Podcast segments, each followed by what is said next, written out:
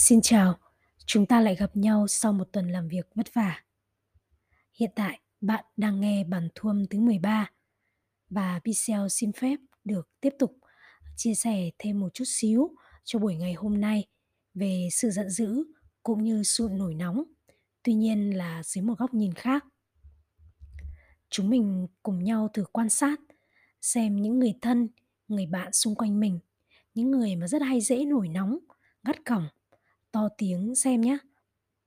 Có phải là đa phần những người đó thường lại là những người có tâm hồn rất là nồng hậu, rất là nhiệt thành và đôi khi có thể ẩn chứa một cái sự gì đó rất là yếu đuối ở bên trong. Những người mà gia trưởng, độc đoán, cái tôi cao thường rất hay dùng những cái thái độ như là quát mắng, áp đặt mọi người theo cái ý của mình. Thực ra bởi vì đó là cách họ thể hiện được cái quyền uy cũng như là vị thế của họ. Mặt khác trong bản thân họ cũng không cảm thấy tự tin về khả năng, về vị thế và quyền lực của mình. Họ sẽ luôn luôn lo sợ sẽ bị đánh mất những điều đó. Những người mà dễ nổi nóng hay phản ứng rất là gay gắt với những cái câu bông đùa hay những cái lời nhận xét của bạn bè, đồng nghiệp. Thực ra thì cũng chỉ vì đó là một cái cách mà họ tự vệ, phản ứng để che giấu một cái sự tự tin, sự tự ti về một khiếm khuyết nào đó ở bên trong hay một nhược điểm nào đó của họ. Sự không tự ti khiến cho họ nhạy cảm quá mức với những cái lời nói hay là nhận xét từ bên ngoài. Đồng thời có thể diễn dịch những cái câu nói thực ra khá là vô tư hay là vô tâm thành những cái lời chỉ trích hoặc ám chỉ đến bản thân mình và làm trầm trọng hơn sự việc. Những người mà dễ dàng bức xúc, nổi cáu trong các cái cuộc tranh luận mà có các cái ý kiến trái chiều. Thường thì đơn giản vì họ cảm thấy là những cái quan điểm hay những giá trị niềm tin của họ dễ bị lung lay. Thậm chí là cảm thấy cái tôi của mình đang có phần bị đe dọa.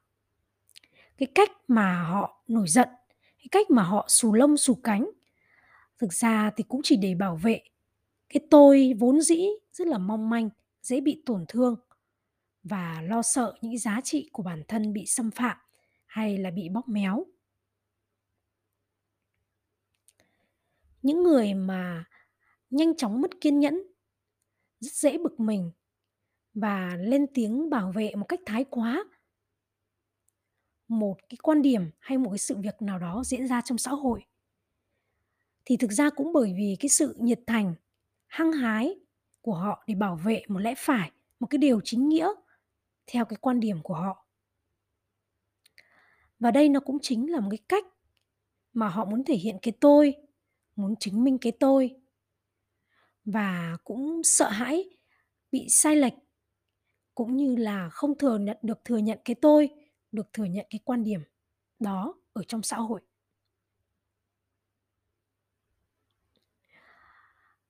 Và tự chung lại thì càng dễ nổi nóng, càng nhanh chóng muốn kiểm soát cuộc chơi, kiểm soát những diễn biến của sự việc thì càng thể hiện sự mất kiểm soát đối với những cảm xúc.